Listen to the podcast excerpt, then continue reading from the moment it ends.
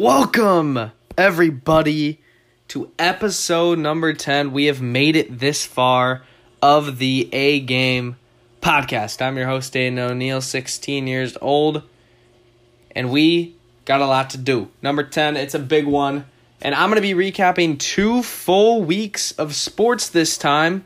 Since I missed last week, I was dealing with the sickness, but I'm back better than ever. So we got a lot to dive into. I am going to start with the N F L, always highly requested by you guys. So I'm going to do what the people want. And I'm going to be reviewing week two in the N F L. So week three just wrapped up last night after a ton of great matches and a ton of great games. I don't know why I said matches, but week two is what we're talking about. A lot of highlights. We had Thursday night football between the football team and New York Giants, and the New York Giants just continue to discombobulate. This carried over into week three, but they had an offside penalty with about five seconds left. Game-winning field goal by Hopkins gets the football team a W. The Raiders continue to impress. They beat the Steelers twenty-six to seventeen. The Niners moved to two and oh. That didn't come to fruition again last night. Not another W. And the Browns got a win against the Texans. Broncos beat the Jags. Panthers beat the Saints. And the Rams continued to roll. Bills absolutely rolled the Dolphins. And the Patriots continued to beat up on one of the worst teams in football, if not the worst, the New York Jets. The Bears beat the Bengals. The Buccaneers destroyed the Falcons. The Falcons did, though, surprisingly keep it pretty close. A lot of positives, I guess you could say, when you're playing a team as good as the Buccaneers, but that defense obviously is not going to hold up. One of the worst secondaries in the N F L, one of the worst front sevens in the N F L. That doesn't spell for a good outing. Cardinals moved to two and oh.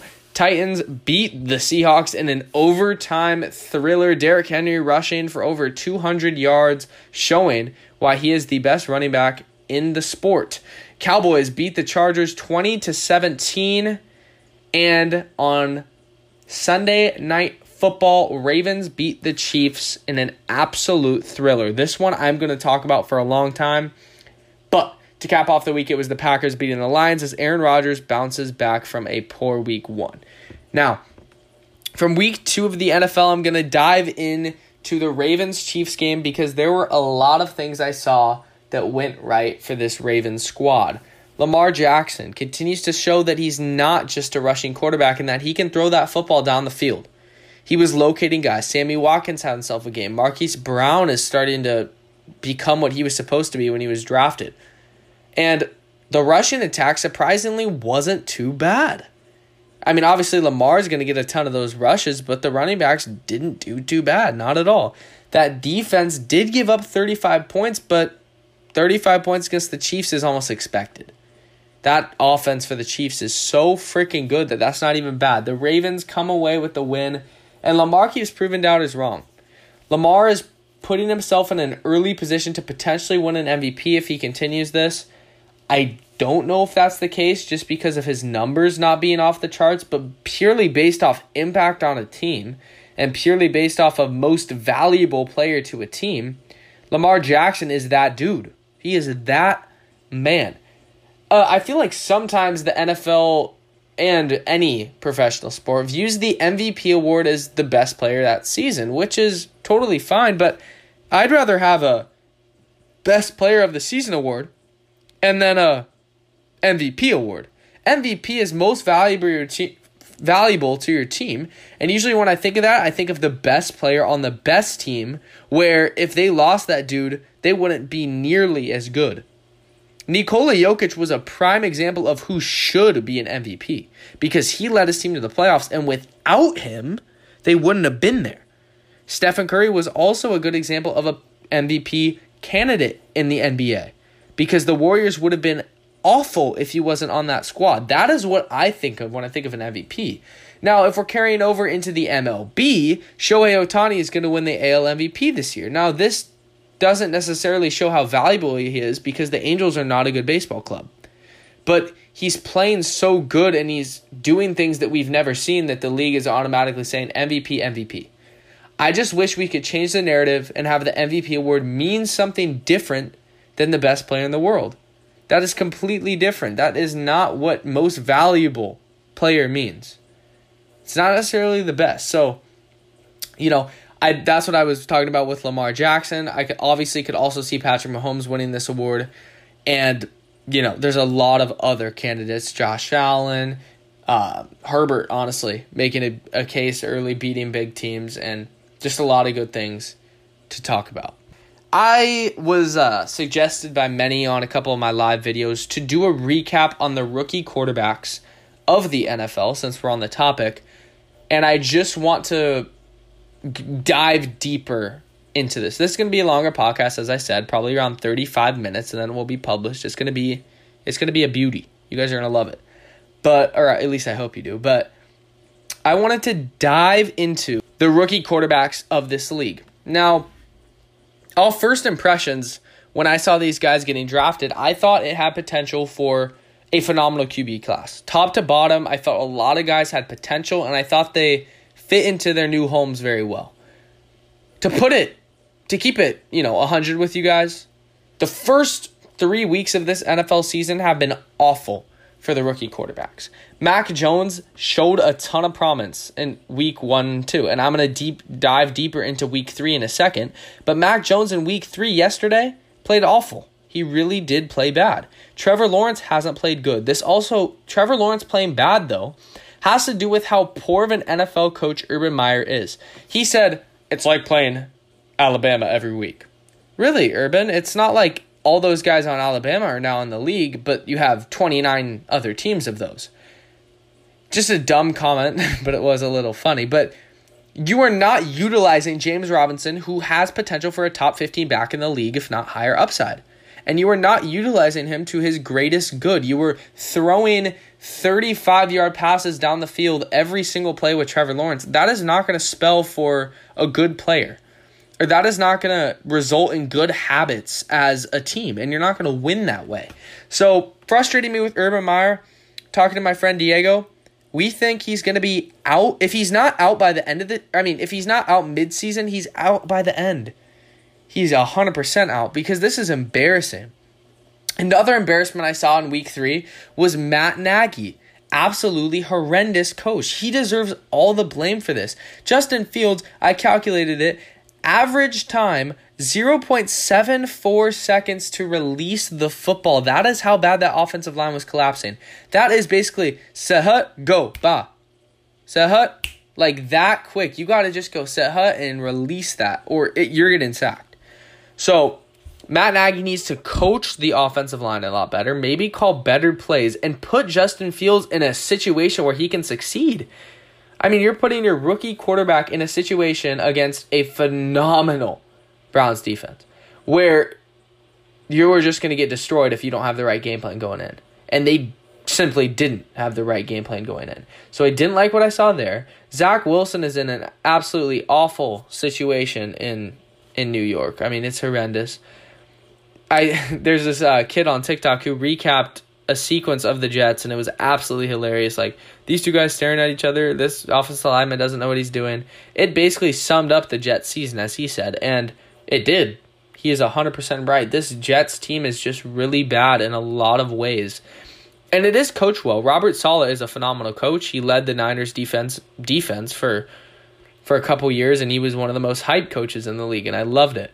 But um as a head coach, you know, he hasn't shown his prowess. He hasn't shown if he actually belongs in that position. But it also has to do with the fact that he has terrible players around him. So it's hard to coach a terrible team.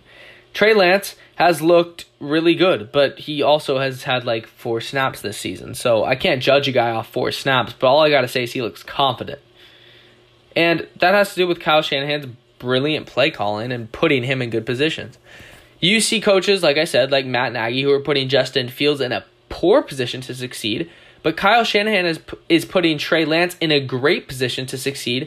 This also has to do with maybe having a, you know, top ten team around him. That helps, but, you know, Jimmy G's still going to be there and continue to mentor Trey.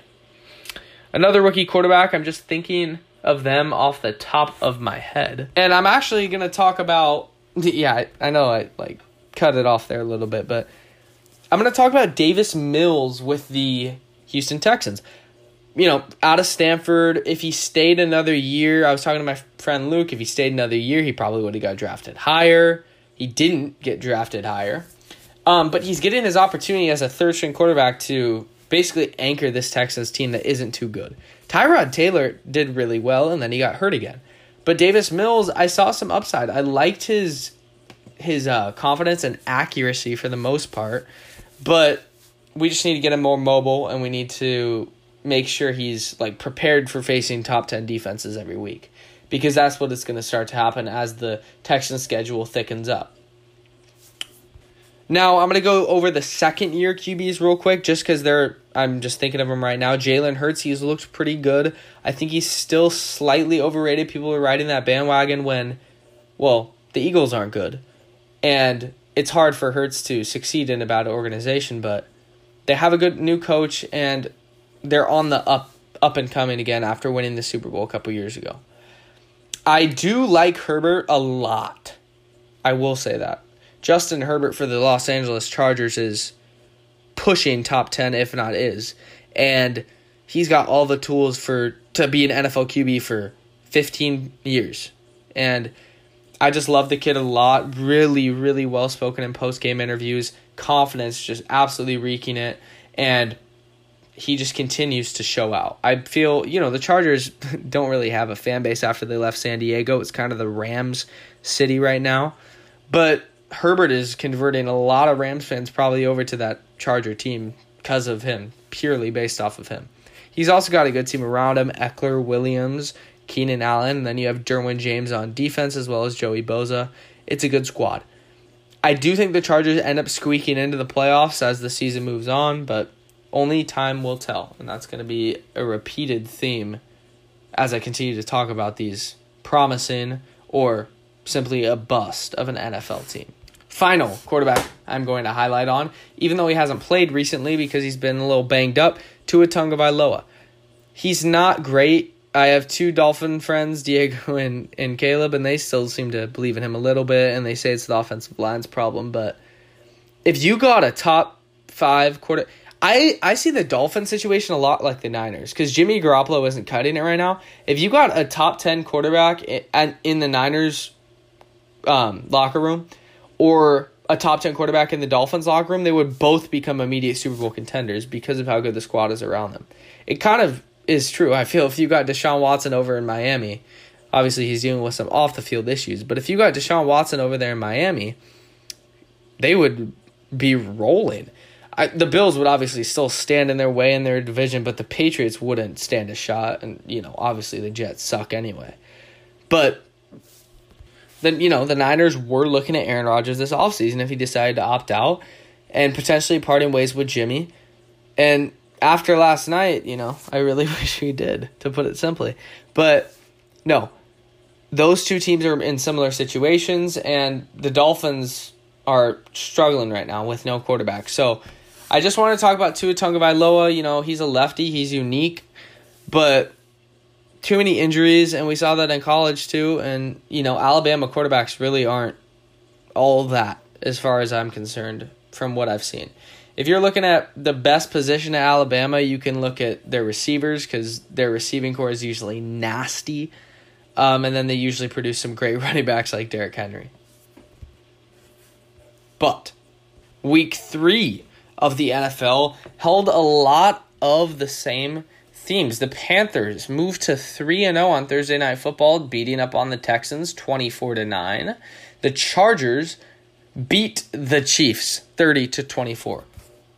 Beat them. A top two team by many got beat this week by Justin Herbert. At home, too. Mahomes, a lot of uncharacteristic throws. I saw one throw towards the end of the game. Wasn't even close to the receiver. Very unlikely or very uh, out of character for Patrick Mahomes. And they're going to need to bounce back desperately because that division they're in is looking scary with the Raiders, with the Broncos, with the Chargers.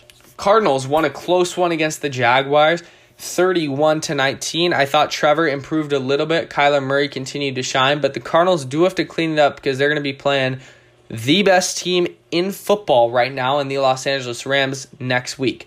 The Browns beat the Bears twenty-six to six. That was a good win for them. Liked their throwback uniforms as well. I'm just recapping real quick. forty-three twenty-one was the Bills' score over the Washington football team. That Washington football team defense is supposed to be really good, but it really hasn't been all that so far, and Josh Allen cements himself in the M V P race with that performance. Titans get another win. The Colts, who had a lot of expectations from me and many other sports talkers across the the league, thinking that the Colts were going to be legit this year, and they fell to oh and three. oh and three. Just really embarrassing from that.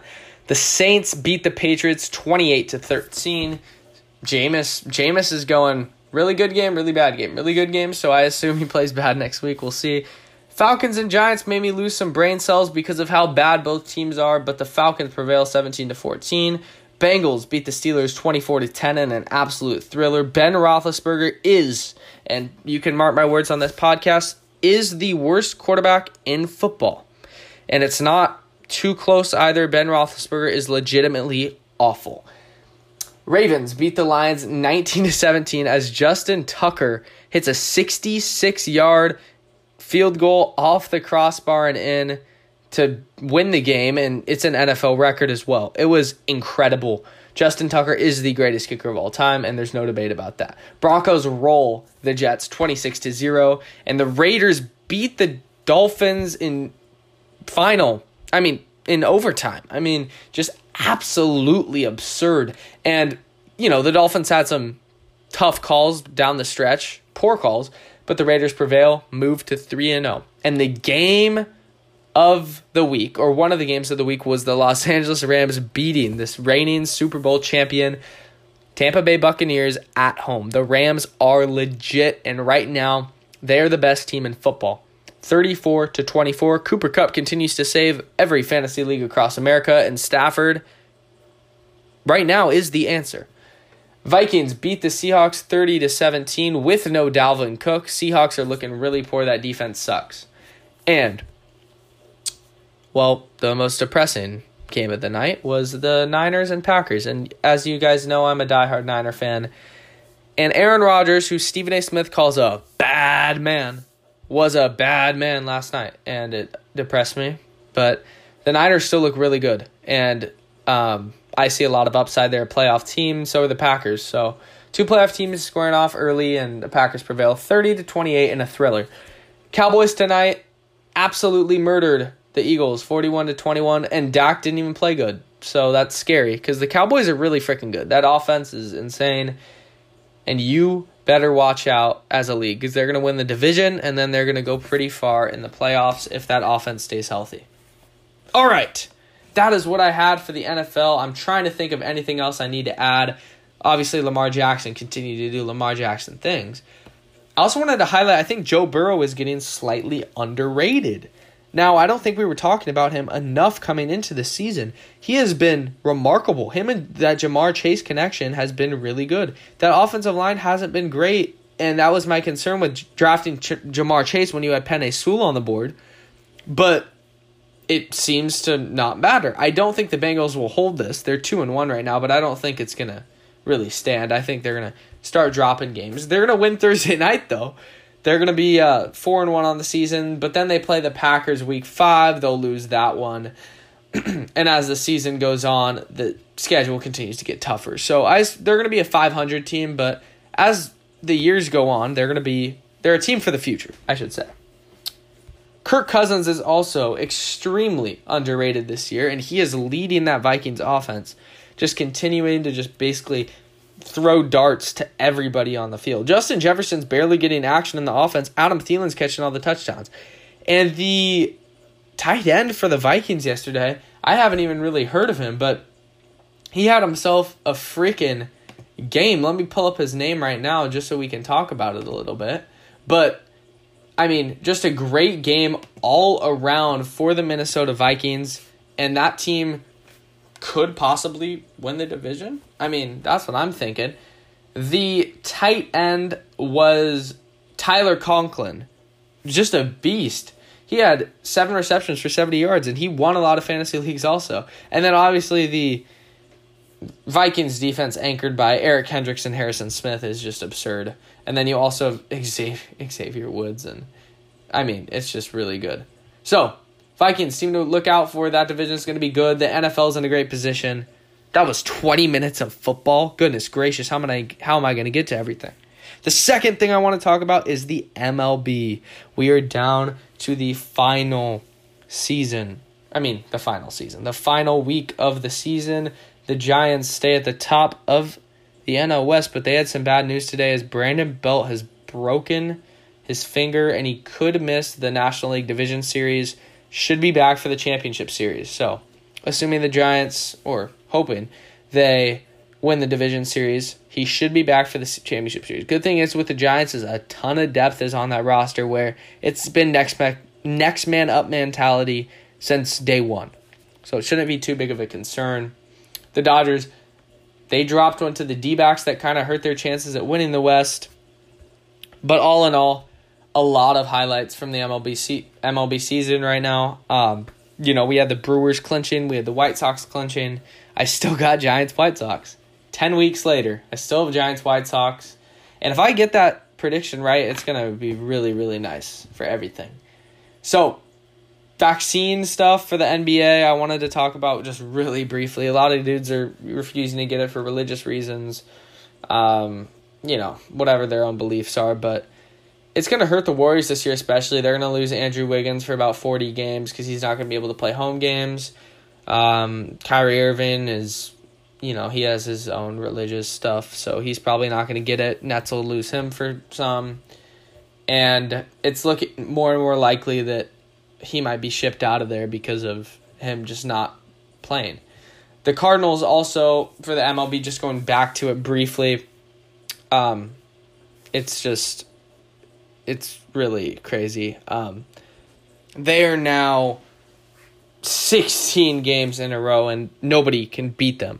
Right now, they're in the second wildcard position, which means they would travel to L A to play them in a one game.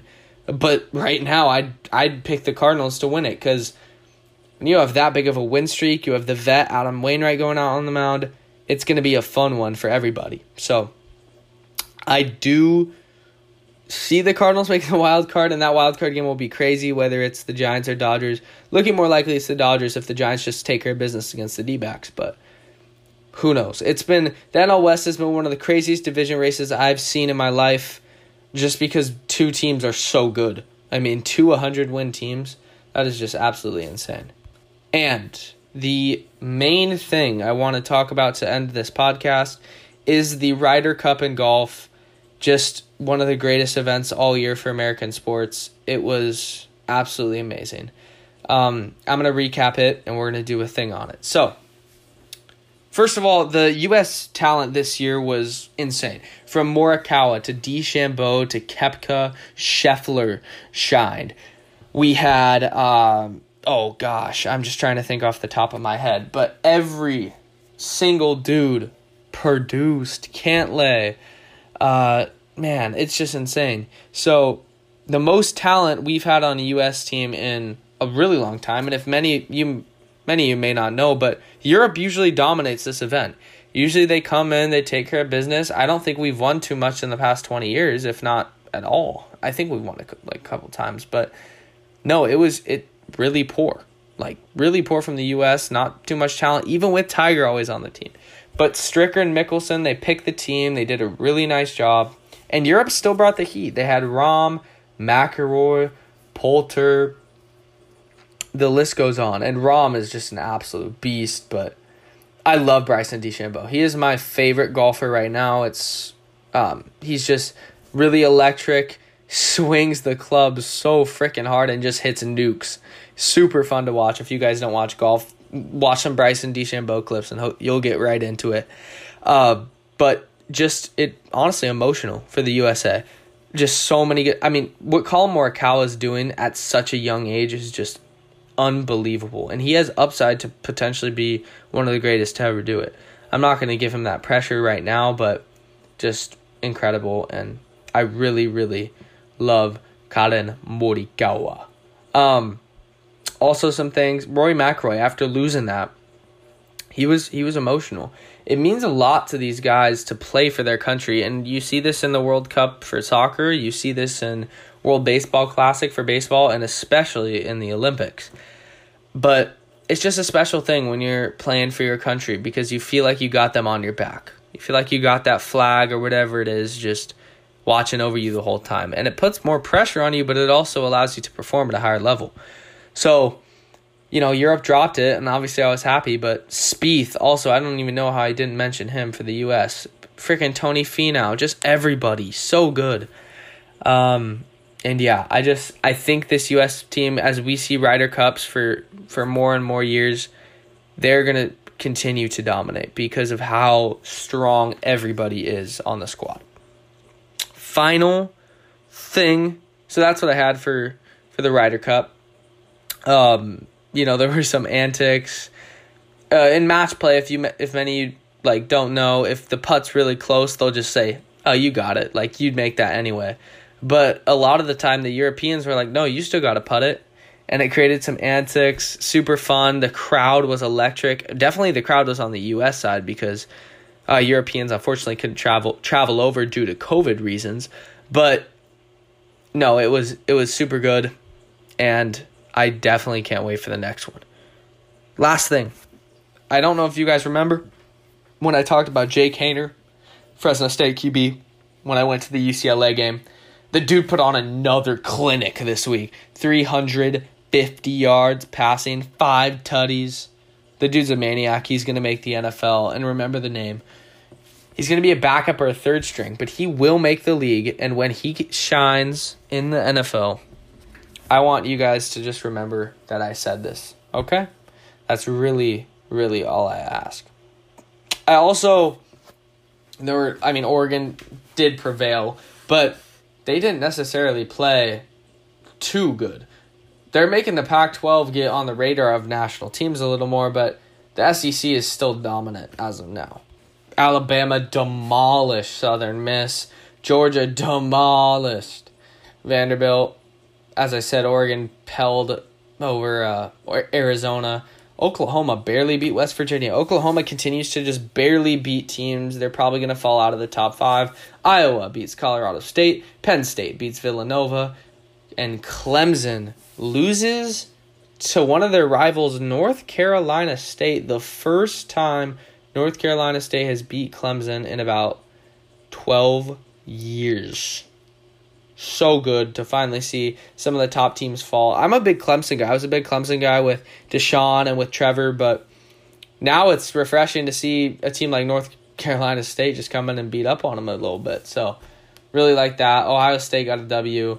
Florida beat Tennessee thirty-eight fourteen, and then Notre Dame beat Wisconsin and Chicago, and just a really a game that kind of determines where Notre Dame's season goes, and they prevail. Baylor upset Iowa State as well, but those were the main games on slate for the weekend. Final thing.